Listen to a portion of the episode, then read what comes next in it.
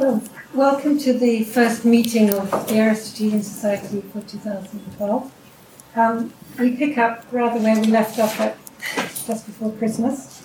Um, and it's a great pleasure to welcome Seth Yalcin, who um, has come all the way from Berkeley, where he's an assistant professor. Um, he did his graduate work at MIT and has formerly held a position at NYU. Um, his interests are in the philosophy of language, um, philosophy of logic, semantics, and metaphysics. And his main work has been on probability operators and epistemic modals.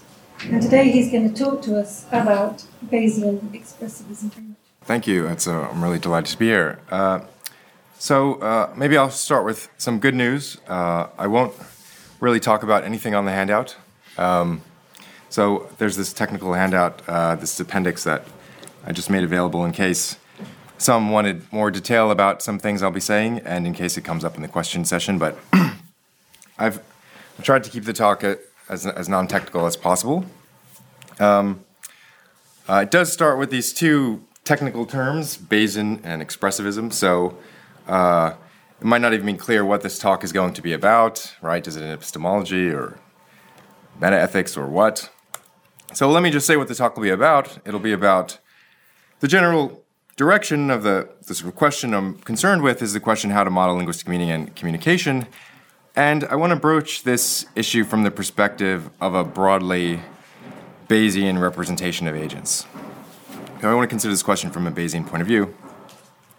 And my main aim in, in the talk is to show how to extend a traditional, relatively traditional picture of meaning and communication in a way that uh, enables it to mesh well with the Bayesian model of agents. So that's the main thing uh, I'm after.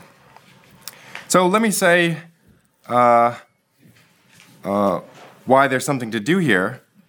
You know, why I think there's any need for a project like this. That's to say, why, why I think there's any tension between a Bayesian model of agents and the received ways of thinking about meaning and communication.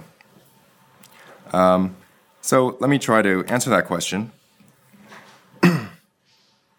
uh, the kind of tension I want to motivate uh, is this.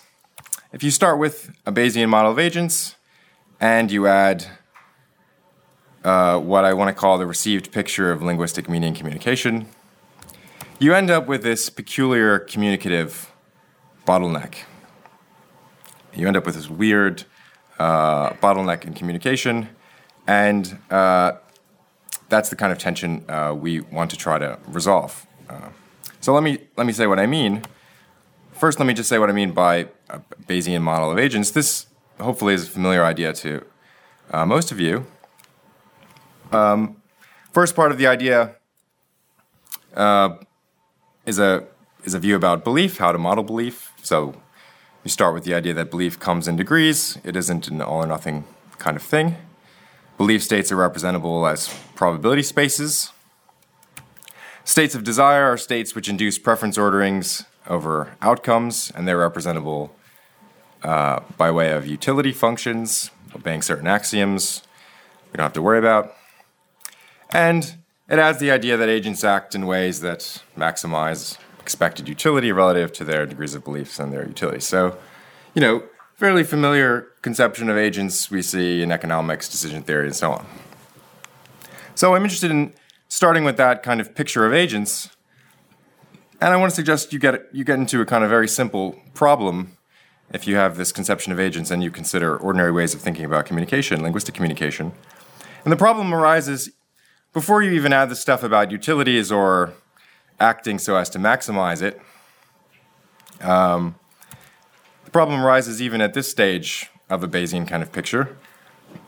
Actually, I think it even arises at this stage if, if you're willing to just take the step of thinking that belief comes in degrees in some sense. I think you're going to face a certain kind of uh, problem, this kind of bottleneck problem I want to sketch.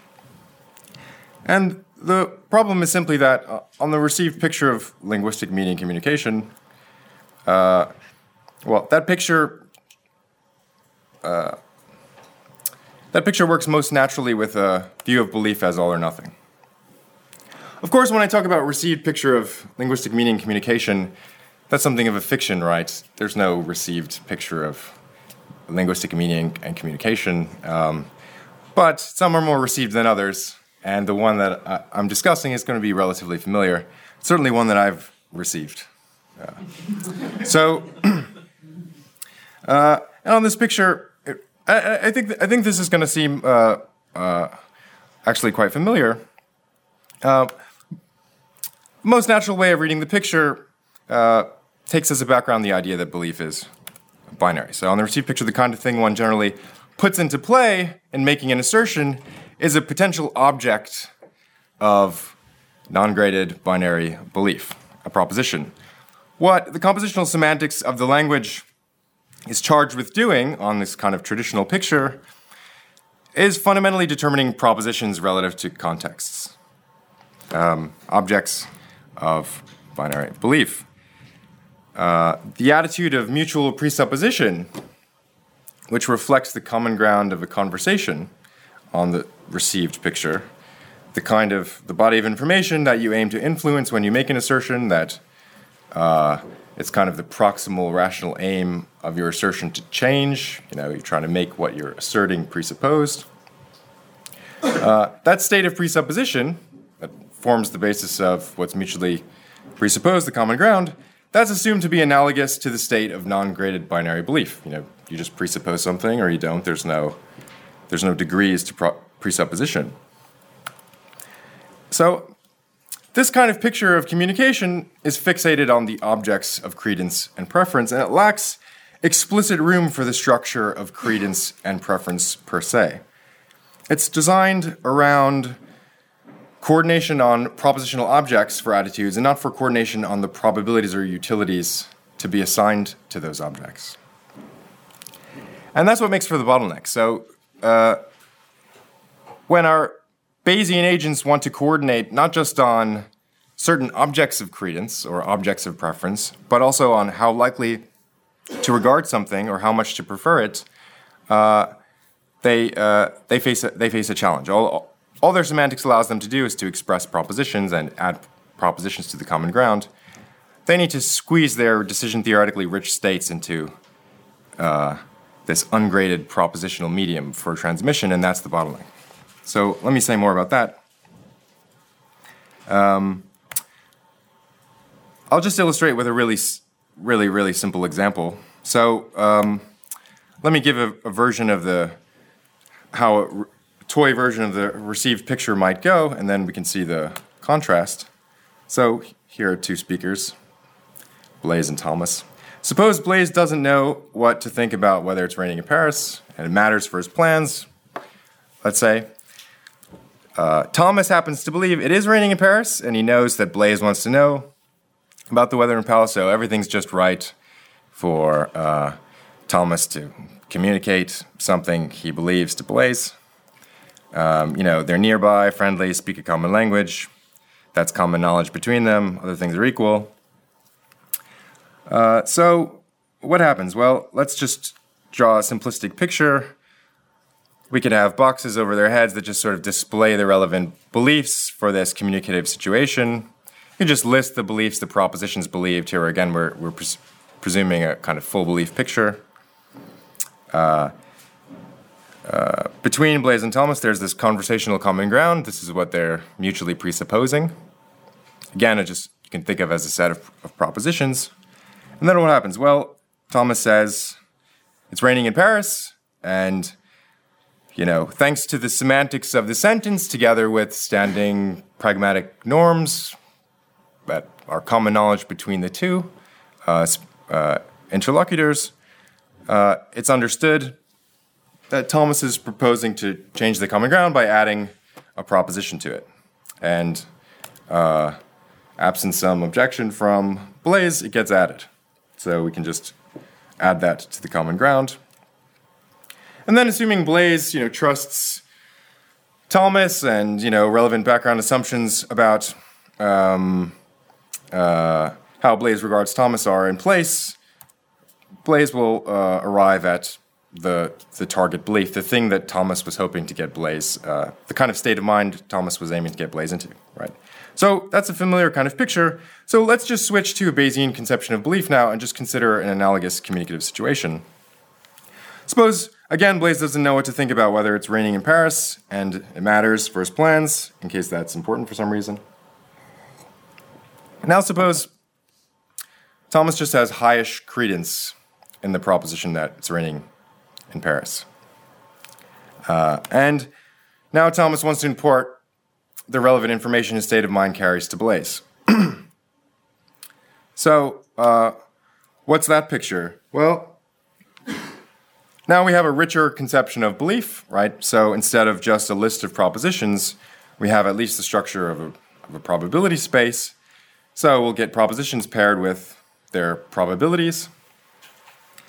Of course, you might think it's unreasonable to suppose Thomas has some precise belief, uh, precise credence in every proposition. That's fine. Nothing I'm saying really turns on assuming uh, something so strong. We can just say Thomas is in a state of belief that uh, determines some interval of probability. So it puts the proposition that it's raining in Paris on the high end of the probability scale, say greater than 0.6 if you, if you like. Okay, suppose that's Thomas's belief state, and he wants to get Blaise into that state too. He wants to communicate, takes himself to have some information, wants to communicate it. Well, what can Thomas uh, uh, do to get Blaise into a state like that?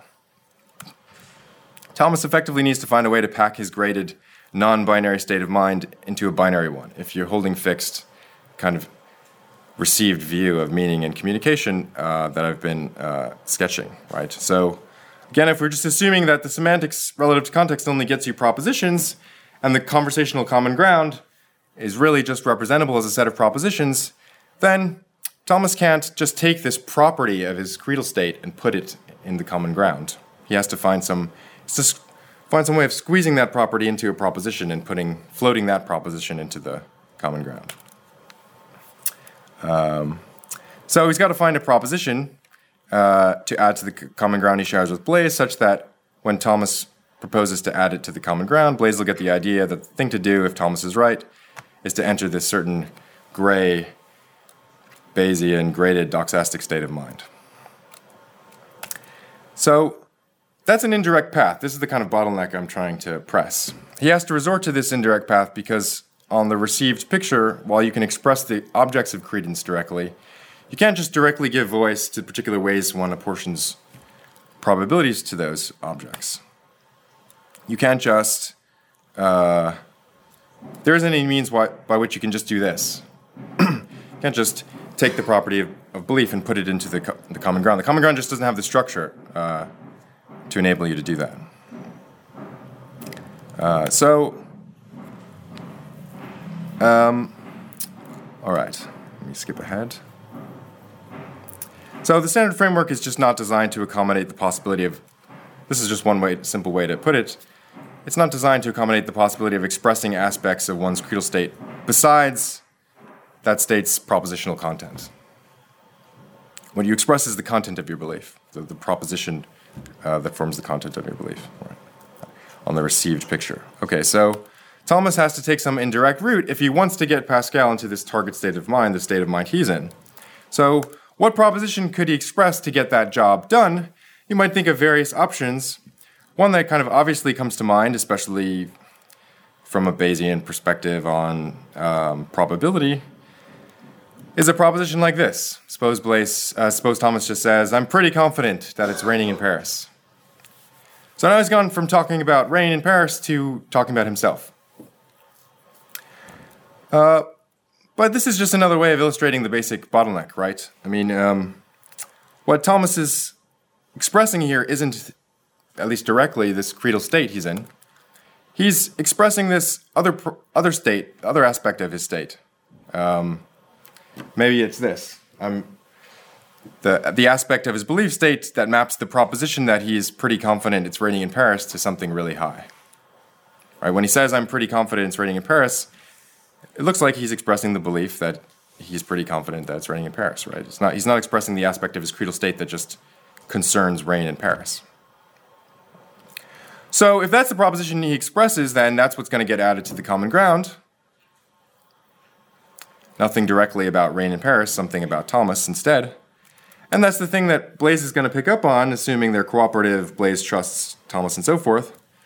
And then Blaise has to do some kind of further reasoning uh, on uh, what he, what else he believes, to draw the conclusion that, you know, he should be in a state of belief that sends highish probability to the proposition that it's raining in Paris. So that's the kind of bottleneck um, I'm worried about in this talk. Basically, the kind of picture you end up with is, is a really sort of strange one. To communicate with language, our Bayesian agents have adopted this practice that compels them to squeeze this richly structured state of mind they're in into this binary, ungraded propositional medium for transmission. And that's a logically possible practice. You know, it could have been that things turned out that way, but it's sort of certainly nothing inevitable about it. And surely a more direct practice might have been in place. So that's sort of one of the main points I'm hoping to, to make uh, here. Uh, the simple point that the, the, story I just sketched isn't inevitable. Things could have been uh, different. Um, in particular, they could have been different like this. It could have been that there's something Thomas could have said. Let's just uh, ignore what it is for the moment. It could have been that Thomas and Blaise both spoke a language such that the semantics relative to com- context determined something like a constraint on uh, credal state, property of probability spaces, right? And uh, Thomas could just say that sentence, it would determine this property. That property would get added to a, the common ground, where the common ground is now a richer thing. It's as rich as a state of belief, let's say. It has room for probabilistic structure, not just, not just propositions. And then, just like uh, just like the classical picture deals with propositions, we do the same thing. We tell the same kind of story with properties of credal states. So uh, instead of taking this indirect path, talking about himself, Thomas can just express this property of his credal state. It gets added to the common ground. And if Blaise trusts Thomas and so forth, that's what uh, uh, that's what Blaise's credal state comes to uh, accept. That's the property it, it, it comes to have. So this is perfectly logically possible, right? It doesn't seem like there's any reason why there couldn't be a, a system of language that works in this way. Um, and so I want to suggest that it's not just that this is possible, it's, it's also actual, right? So this is, in fact, uh, how at least some fragment of English and other natural languages work. Sometimes we do need to resort to a richer conception of the common ground and a richer conception of uh, what sentences can express and how they can change the common ground. Um, and the sentence, uh, the kind of sentence I'll focus on for the most of the talk is just the sentence, it's probably raining. So I want to suggest just this kind of change to the common ground uh, we can make with a sentence like it's probably raining. When you say it's probably raining, you're not talking about yourself, you're, you're expressing a property of your credal state. You're saying something that determines a property of probability spaces. Uh, not a way the world might be or a proposition in the kind of conventional, traditional sense. So I'll, I'll try to give you some good reasons to, th- to want to enrich your representation of the common ground in this way and the conception of uh, your conception of semantics. Um, but I mean, one obvious reason to want to do this is that if we do, then this weird Bayesian communicative bottleneck dissolves, uh, right? So that's supposed to be at least some initial motivation for wanna, wanting to go uh, this direction, or at least explore the, the possibility. So this kind of view that I've just sketched, uh, I want to call Bayesian expressivism. I've focused, by the way, just on the probabilities. Um, it's a further step to add. Um, it's a further step to add utilities as well to the common ground. I think that's a very interesting uh, option. I probably won't really be able to talk about it in the main in the main part of the of the talk today, uh, just because of time constraints. But uh, maybe we can touch on it in the in the question session. Um, so I want to call this Bayesian expressivism. Why why call this expressivism? Why why bring in that baggage? Um, you know, uh, uh, what good does that get you? I think it's anything like meta-ethical expressivism, the most familiar kind of expressivism. Well, um, one important way is that uh, it emphasizes this kind of picture I'm sketching emphasizes a distinction between expressing a state of mind and saying that you're in the state of mind in a way that's analogous to the way Gibbard ex- uh, stresses the same distinction for his version of expressivism uh, in the in the 1990 book, what he called norm expressivism.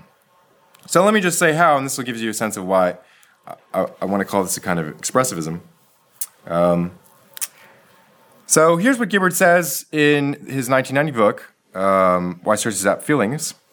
He's just ex- explaining, he's trying to explain what it is to express one's acceptance of a system of norms. It's the idea he wants to use to explain normative talk. And he says, well, what is that?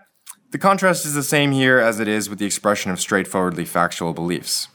Let Cleopatra say, Antony's fleet outnumbers the enemy's. Uh, she thereby expresses her belief that Antony's fleet outnumbers the enemy's, but she doesn't say that she has the belief. She's talking about the opposing fleets, not her beliefs. He continues, likewise, suppose she says, it makes sense for Antony to give battle. So the it, make, it makes sense part is the thing Gibbard's trying to explain expressivistically. This is sort of talk of what's rational, it's normative talk, it's meant to be non factual on his view. So what he wants to say is here again, she, she expresses a state of mind, but she's not saying that she's in that state of mind. Specifically, Gibbard argues, she's expressing her acceptance, her acceptance of a system of norms, not saying that she accepts it, not describing her state of mind. so um, that's the way Gibbard describes an aspect of his expressivist view, and the point I just want to make is we're saying just the same sort of thing. In fact, you can just kind of repeat the whole thing, just subbing out putting in credence where Gibbard talks about norm acceptance. So, what is it to express one's credence? Well, the contrast is the same as with the expression of straightforwardly factual beliefs. You say the same thing about ordinary uh, probability operator free talk, like Antony's fleet outnumbers the enemy. That's not a to, to say that is not to express is to express your belief about the fleet, but not about your own beliefs. And likewise, to, to say Antony's fleet, fleet probably outnumbers the enemy's there again, you express a state of mind, but you're not saying that you're in the state of mind.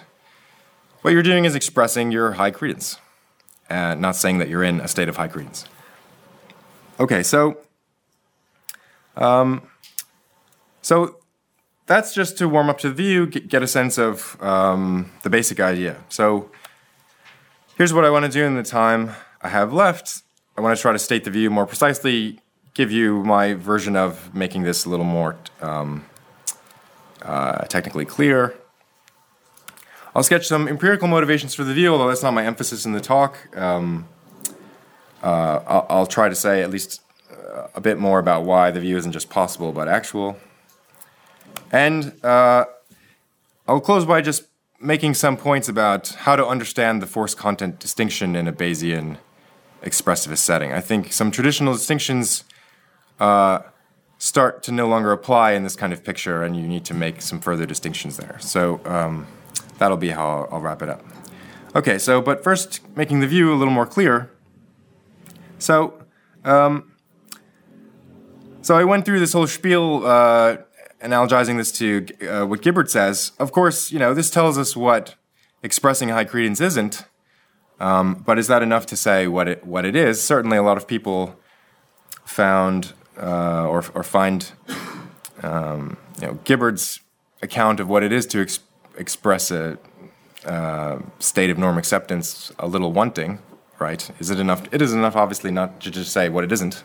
So, um, uh, shouldn't I say more here? Well, um, I think I've already actually told you a lot. This is this is actually quite a, quite a lot. Um, and it's already more detailed than is usual, I think, in meta-ethical expressivism. Um, uh, I think the advantage here is, comes from uh, wheeling in explicitly the notion of uh, common ground and explicitly enriching the structure of that object. I think maybe if Gibbard had done that in his uh, version of expressivism, it might have been clearer just what exactly he was claiming when he was claiming that um, you can uh, you can with language express states of norm acceptance.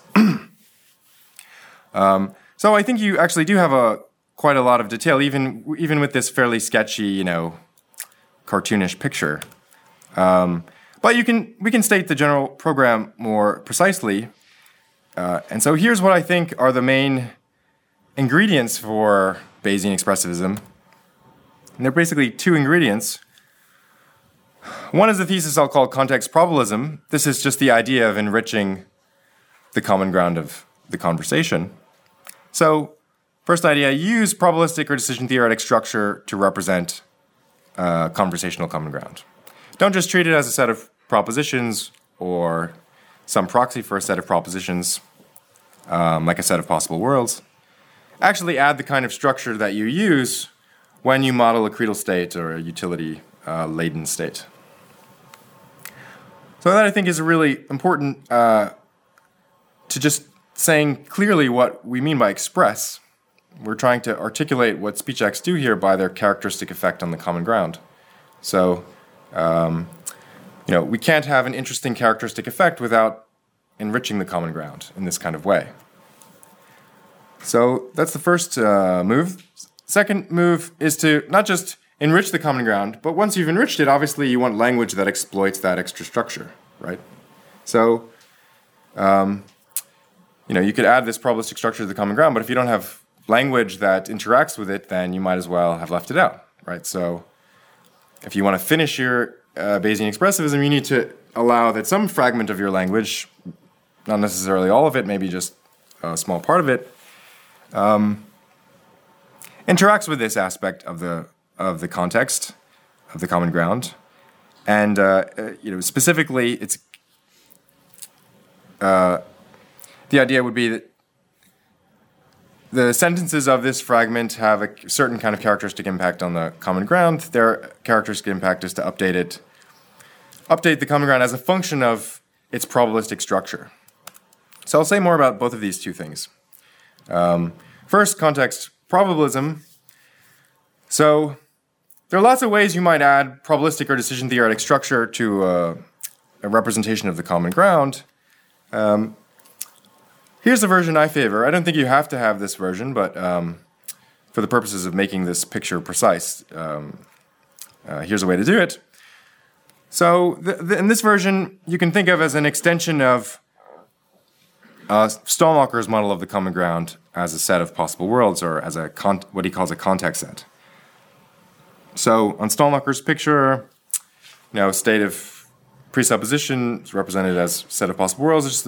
This is meant to reflect the set of possibilities not yet ruled out for all we've for all we've said and mutually presuppose in, in context. So um, I want at least that much information in the common ground, a set of possible worlds. But then I also want information about what the possible probabilities are given these open possibilities. So various ways of distributing probability over these open possibilities.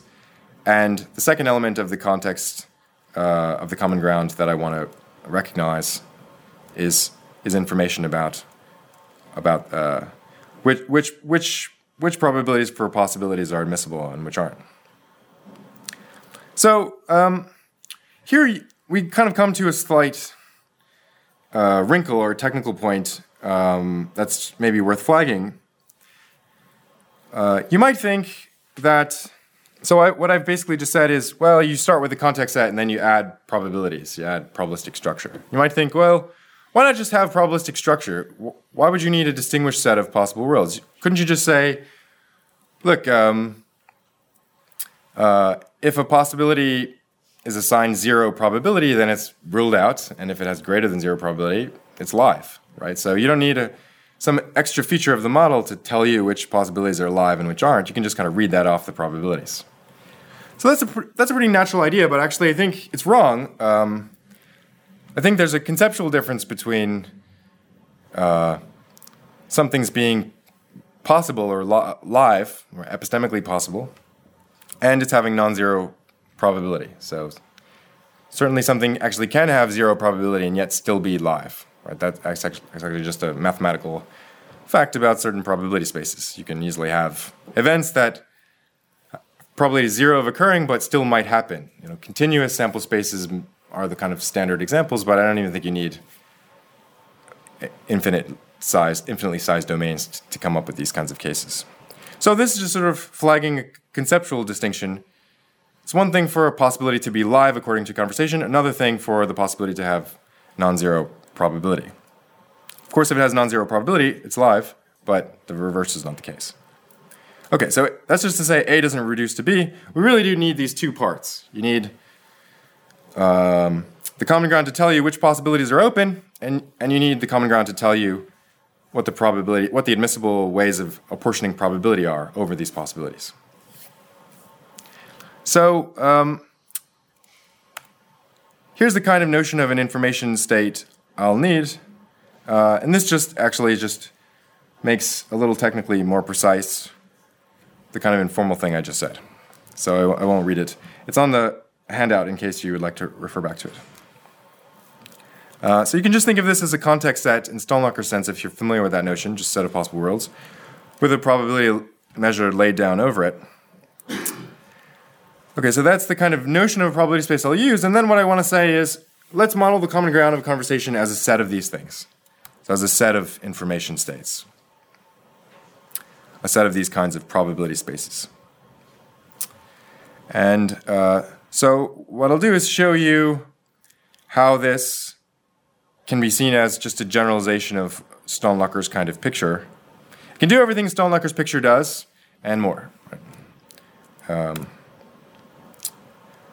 so, uh, the idea on this picture, if you model a common ground this way, is that the elimination of possibilities in discourse happens by way of eliminating information states. So, whereas Stalnaker thinks of information growth in context as ruling out possibilities, we're really thinking of it as ruling out information states. You can rule out an information state.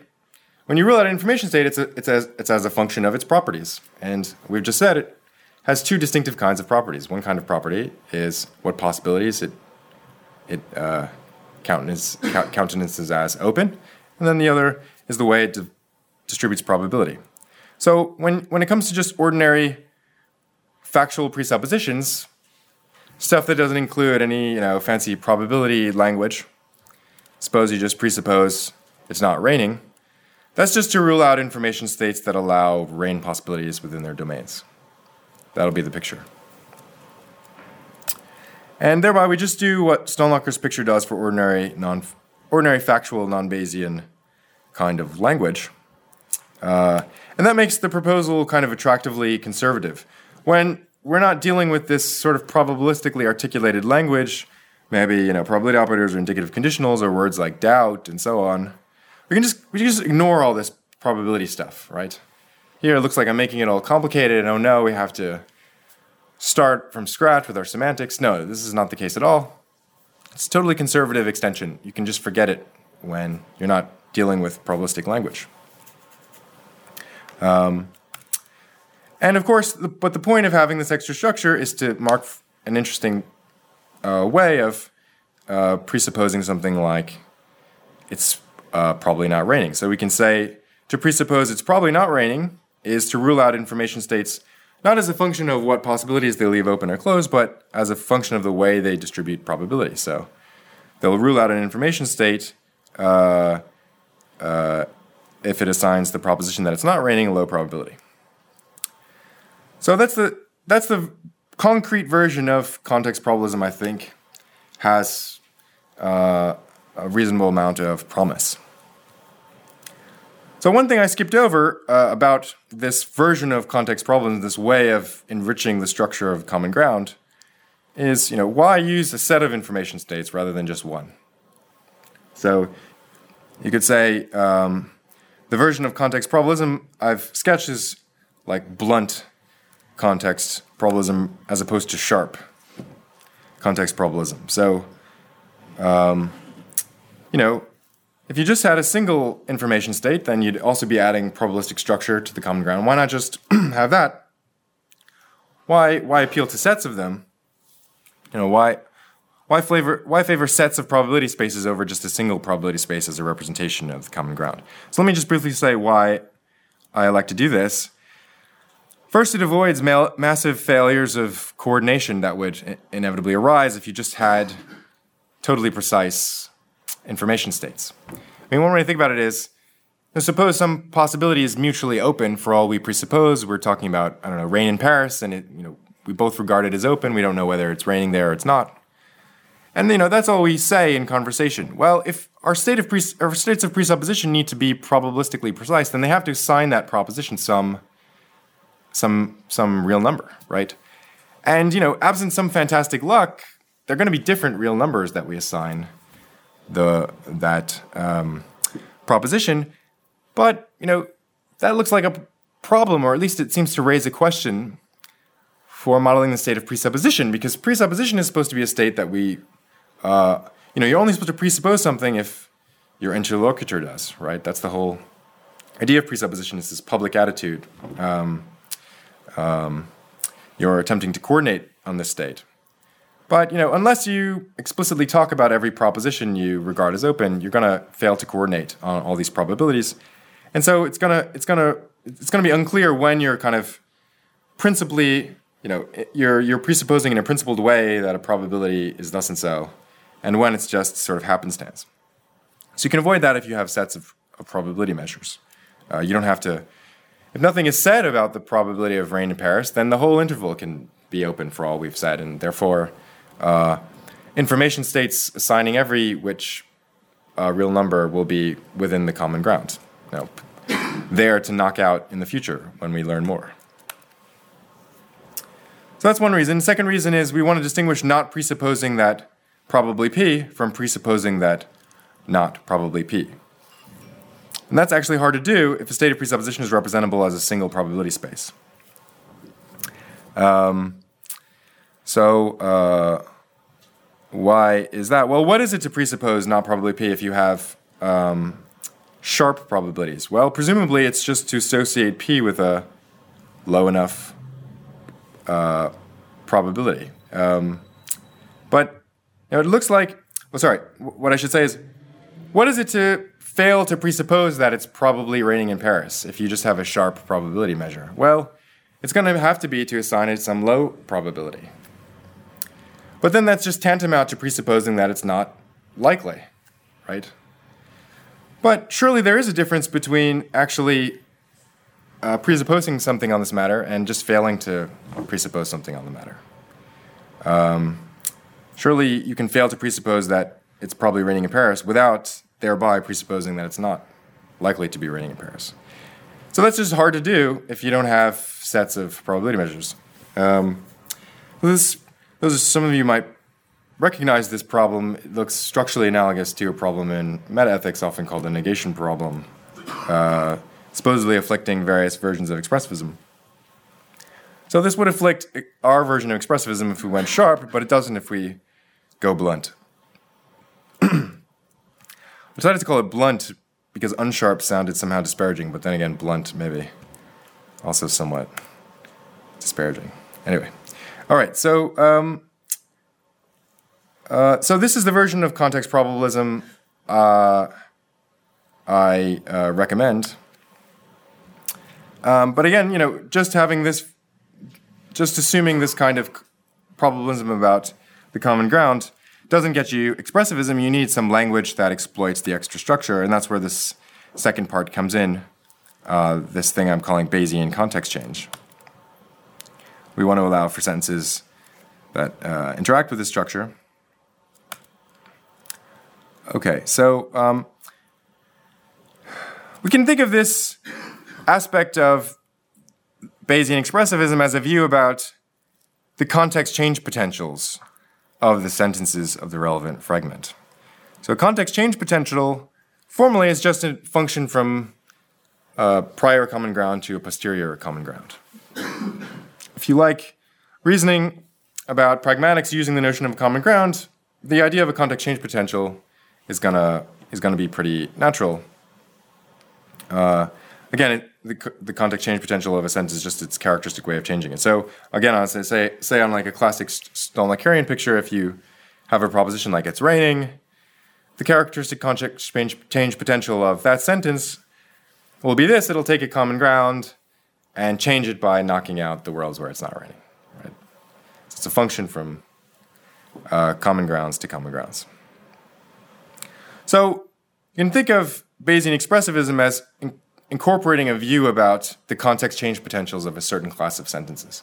So first you enrich the structure of the common ground, then you say, look, there are, sen- there, there are sentences whose characteristic effect on the common ground is to change it in this way that exploits the extra structure. And again, we can think of this as a conservative extension. The particular kind of context change potentials we have in mind for this language of like what's likely, uh, I can think of, um, if you want, as, as conservatively extending a Stalnaker like picture. So here's one way of visualizing it. Suppose here's uh, we have Blaise and Thomas again in their conversational common ground. So, uh, as I just said, on, on a Stalnaker like picture, if you think of um, the common ground as just a set of possible worlds, a subset of logical space, the, the space of all possible worlds, then the idea is just, you know, Thomas says it's raining. This, as a matter of its semantics, determines a truth condition, um, set of possibilities where it is raining. And Thomas is interpreted as proposing to eliminate eliminate worlds where this proposition is false from the conversational common ground. If Blaise obliges, the common ground will change. It'll shrink, right? So it'll just uh, shorten like that. That's the characteristic context change potential of its raining on a sort of ordinary factual uh, picture of sentences. Um, so we can allow the same kind of thing, but in a richer space. So I'll sketch how we do this with ordinary factual talk, so we know how language not including prob- not probabilistic in character works, and then we'll just say how it then works for probabilistic language. so it's the same kind of picture, except instead of logical space, space of possible worlds, we have a space of information states. So as as we've defined them. The conversational common ground, I said, is a set of infer- information states. So it's just some subset of this big space. And uh, its raining is just going to pick out a set of information states, those states that leave only rain possibilities open. And again, well, uh, the dynamic change to the context, the context change potential of the sentence is going to be basically the same kind of thing. So again, we just have an indirect way of eliminating possibilities. So again, this is this is just sketching the way in which what we have is a pretty conservative extension. Then the added value comes from when we have things like it's probably raining.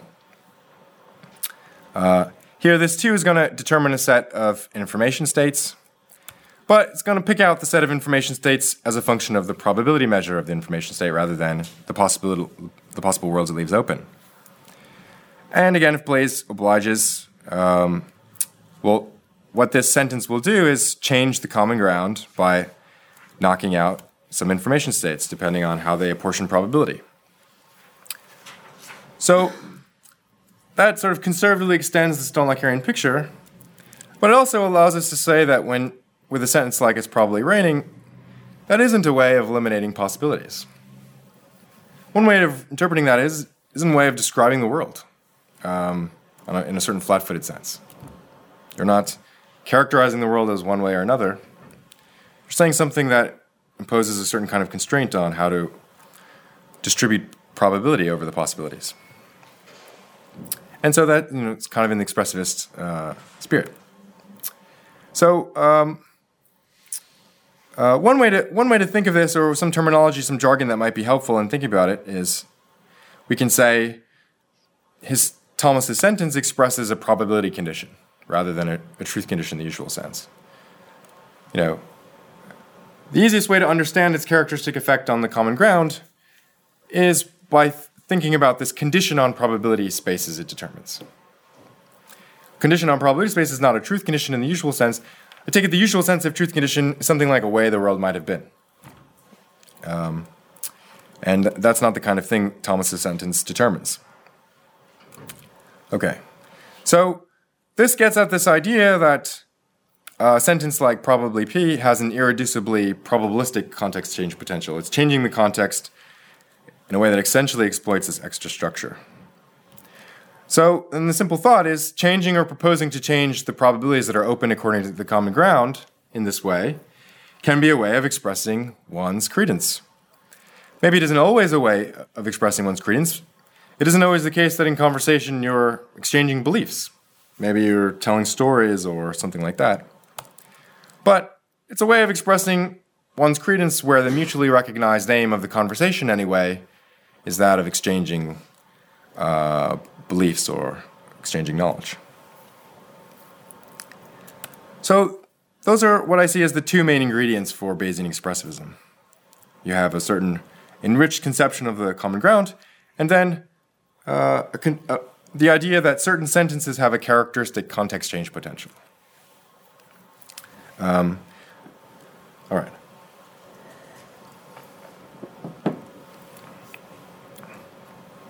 So I think if you can motivate these two theses, you'll have a kind of Bayesian, you'll have a Bayesian expressivism. Uh, notice that neither of these theses are explicitly theses in semantics, formal semantics. And uh, I think that's the way it should be. It seems to me expressivism is not a thesis, it's not a, it's not a kind of formal semantics. Uh, it imposes some constraints on semantics, but itself is it's not a semantic program. All right, so hopefully that makes the view intelligible. How plausible is it? Well, um, uh, this Bayesian expressivist picture imposes constraints on the semantics of probably. You know, the, the context change potential of a sentence is partly a function of its semantics. Maybe it's maybe there's more, something contributed uh, by some pragmatic rules or something. Um, and then there's obviously an important question: Can the constraints be independently motivated?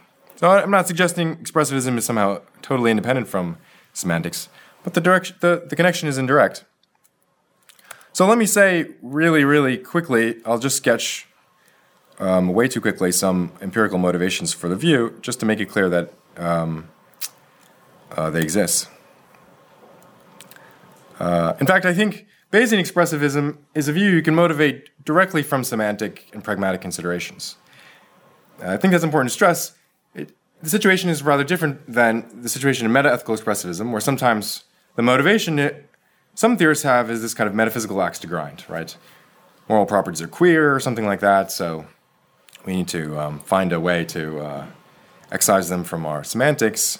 So, you know, you, you, show up in the semantics room with this metaphysical agenda, and, you know, often semanticists find this very puzzling and can't see why they should be uh, moved by these kinds of non linguistic, seemingly non linguistic considerations. I mean, there's a lot. There's a lot one can say about that whole issue, but um, all, all I want to say is that uh, as, as for this kind of Bayesian expressivism, I think you really can motivate it directly from the kinds of considerations a semanticist, sort of workaday semanticist or theorist and pragmatics would uh, be moved by. So hopefully that'll come across in some of these examples. So here's an example I, I talk about in a paper of, from a, a few years ago. This sentence seems like uh, it seems like there's some logical tension between it's not raining and it's probably raining. Um, you could explain that if you thought about this in terms of probability conditions. They seem to correspond to different constraints on a probability measure. That would be uh, an explanation a Bayesian expressivist could give you. Um, but you know, you might push back and say, "Look, um, that's just like it's not raining, and I'm pretty confident it's raining." That second sentence is more paradoxical why can't we just say the first one's more paradoxical? It's not really contradictory. It's just kind of looks contradictory. It's something something self defeating about saying it, but uh, but not not strictly a, con- contradiction or anything like that. Um, that's a natural response, but it, it turns out these conjunctions be- embed in very different ways. So um, if you put them under suppose, the conjunction would probably stays bad, uh, not so the conjunction with uh, something like I'm pretty confident it's raining. So that looks like indirect evidence that probably just doesn't mean something like pretty confident. Incidentally, you could change I'm to you, know, you or, in fact, any group of people you like. The same phenomenon occurs with conditionals, so it sounds fine to say if it's not raining and I'm pretty confident it's raining, then I'm confident of something false. That's not only does that sound fine, although it's the kind of thing only a philosopher would say, uh, it's true. Um, whereas just starting a conditional uh, with if it's not raining and it's probably raining, it seems like you've already failed. Um, there isn't really a nice way to end that sentence. So hard to understand these data in terms of incompatible truth conditions, but much easier in terms of incompatible probability conditions. So that's one data, uh, data datum. Uh, second, more intuitive one, uh, and um, this just concerns belief ascriptions. When you say John believes it's probably raining, what is it that you're ascribing to John? Intuitively, it's a first order rather than a second order state of mind. It's not like you're saying John thinks that he's confident that it's raining or something like that. Um, it looks like, especially from a Bayesian perspective, you'd want to say, look, this is just a way of relating John to the rain outcome. He's related like this. His credence is pretty high in that outcome. That's what, that, what, that's what makes the sentence true. It's easy, to, it's easy to model that idea if you think of it's probably raining as determining a probability condition, less easy um, otherwise. Similarly, with John doubts it's raining, from a from this kind of Bayesian perspective I'm sketching, you can literally analyze that as John believes it's unlikely that it's raining. And again, you wouldn't want John believes it's unlikely that it's raining to be this kind of second order thing. Surely, when you doubt that it's raining, that's just a state that's about the rain, um, not about what your confidence is or something. Um, another kind of motivation that's probably blindingly obvious comes from considerations about indicative conditionals. Um, just like you can associate probably P with a condition on probability spaces, a certain the condition that the probability space assign P high enough probability. Likewise, with indicative conditionals, you can think of them as semantically uh, uh, connected to the relevant conditional probability. So you don't have to find some set of possible worlds for the indicative conditional to express. You can just pick out a space, a set of probability uh, measures, and maybe you're picking out the set in virtue of a certain um, conditional probability holding. Um, and you know you can indeed uh, give a semantics like that, and if you do, you get lots of patterns uh, coming out valid that would be hard to get otherwise. so I won't review these. I'm just reporting that you can do this. Um, you can also capture various invalid patterns, including certain failures of uh, modus tollens. Um, so I thought maybe I'd talk about that, but I think I'm, I'm running a bit behind on uh, time. So, um, so modus tollens fails, just so you guys know. Um, all right. Uh, so, um, uh, but you know, the, the more flat-footed advantage here is simply that um, the story about indicative conditionals we can tell just lets us go some way in explaining the the the intuitive idea that there is some connection between indicative conditionals and conditional probabilities. I mean, know, it's actually unclear whether there's a problem for this on the traditional propositional picture, as Daniel Rothschild has made clear in a recent paper. But in any case, we can capture the connection in this kind of expressivist framework. Um, and it isn't just that you know Adams had this intuition or Ramsey had this intuition, so we better explain it. There's actually plenty of psychological evidence that there is some connection uh, along these lines that uh, people's judgments or disposition to accept a conditional does go with uh, their corresponding conditional credence. Okay, so um, that's it for my sketch of some empirical motivations for the view. Um, let me just close with uh, some comments about the force content distinction in this um, Bayesian expressivist uh, kind of worldview. Okay, so um, so one natural question to ask is, you know, take a sentence like "It's probably raining in Paris." What is the content of the sentence according to the Bayesian expressivist? I think that's a natural question to want to get clear on. Um, uh, but it's actually not that easy to answer. So, um, if you want to talk about the objective assertion for such senses, the best candidate for that role would be probability condition. Why? Well, that's, that reflects what's added in the relevant sense to the common ground. That reflects what you're trying to add to the common ground from our theoretical perspective. So, um, uh, that raises the question should we therefore take probability conditions to be contents? Should we say that the content of it's probably raining in Paris is given by the set of information states assigning the rain in Paris outcome, say, better than even odds? Um, Well, we could use content in this kind of way, but I think it would blur over distinctions we um, we should like to make. So um, here's one way of seeing that. So compare two belief states: believing it's probably raining in Paris and believing it's not likely to be raining in Paris. You could ask, okay, so considering these two states of mind, same content or not? And I think it's not hard to see a case for either answer to that question. The case for same is this they're states of mind intentionally directed at the same state of affairs. They're states that don't differ in what they're about.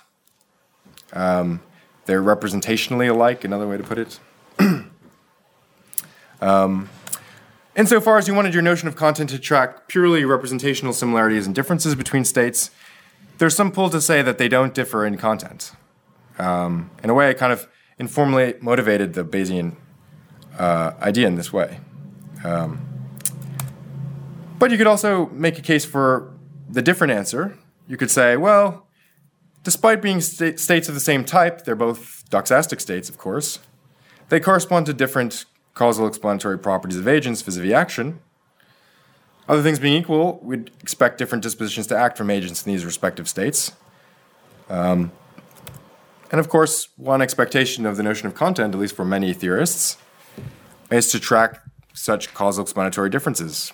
Um, if the two states differ in respect of what actions uh, they um, uh, predict for the agents in the states, then they uh, you might think they differ in content. You might just think that's the way you're going to use the notion of content. Um, so I think the way to respond to this is to say uh, that the force content distinction, as it's usually drawn, is just a bit too coarse for a Bayesian picture. I think, in some important sense, the above two states have the same force and the same content. I mean, they're both doxastic states, that's totally clear. So, it's the same kind of state. And they're both about the same thing. Um, so, that just suggests we need another distinction, not that there's some deep problem here. Um, so, let's just introduce a further distinction. So, alongside maybe what we could call force or attitude type and what I'll call representational content, we could have a notion I'll call structural character. Um, the first two notions, attitude type and representational content, those are supposed to be sort of vaguely familiar. I think those correspond to the more uh, classical notions. Structural character, that's meant to pick out this further feature. It's, a, it's supposed to avert to certain properties the states have in virtue of their particular formal structure. So let me just briefly uh, go through the distinctions with these three examples. So we could say these two states, you know, given these three states of mind, these two are alike in attitude type, the first two believing states, and they differ in attitude type in attitude type from a state of imagination. Um, these two states, this state of believing and the state of imagining, have the same representational content. They're both about the rain outcome.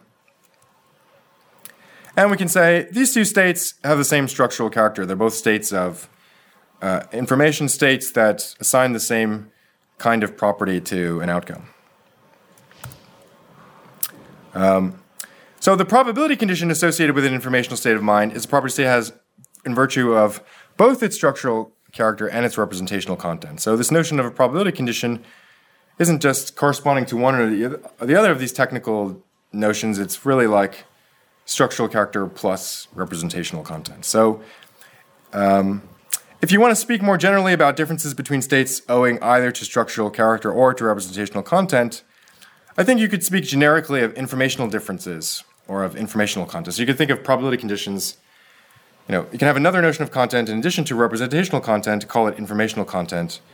And you know, the modeling proposal here could be, well, informational contents, those are modelable as you know, sets of probability spaces or conditions or constraints on information states. So, uh, to give an example, believing that it's likely that it's snowing, that picks out the representational content um, that it's snowing, that picks out the snow outcome. And this, sent- this, subclause, it's likely that it's snowing, that corresponds to a constraint on information states. We could call that constraint, if we like, informational content. Um, Okay, so at the most general, informational content is the sort of thing that gets added to the common ground. I think this this notion of information, I'll just sort of close with this thought, is the sort of notion we find in information theory in a flat-footed way. Information can do more in information theory than just eliminate possibilities. It can also shift the probabilities. The way we measure, the way you measure information in information theory is partly a function of how the probabilities are distributed. You can have informational differences between two states even if they leave exactly the same possibilities open. And I think that's a perfectly viable, reasonable notion of information. Um, and I think there's some use for it in semantics and pragmatics. Hopefully, I've made that plausible. So that was the third thing I wanted to do. Um, and now I've done these three things. So thanks. And that's it.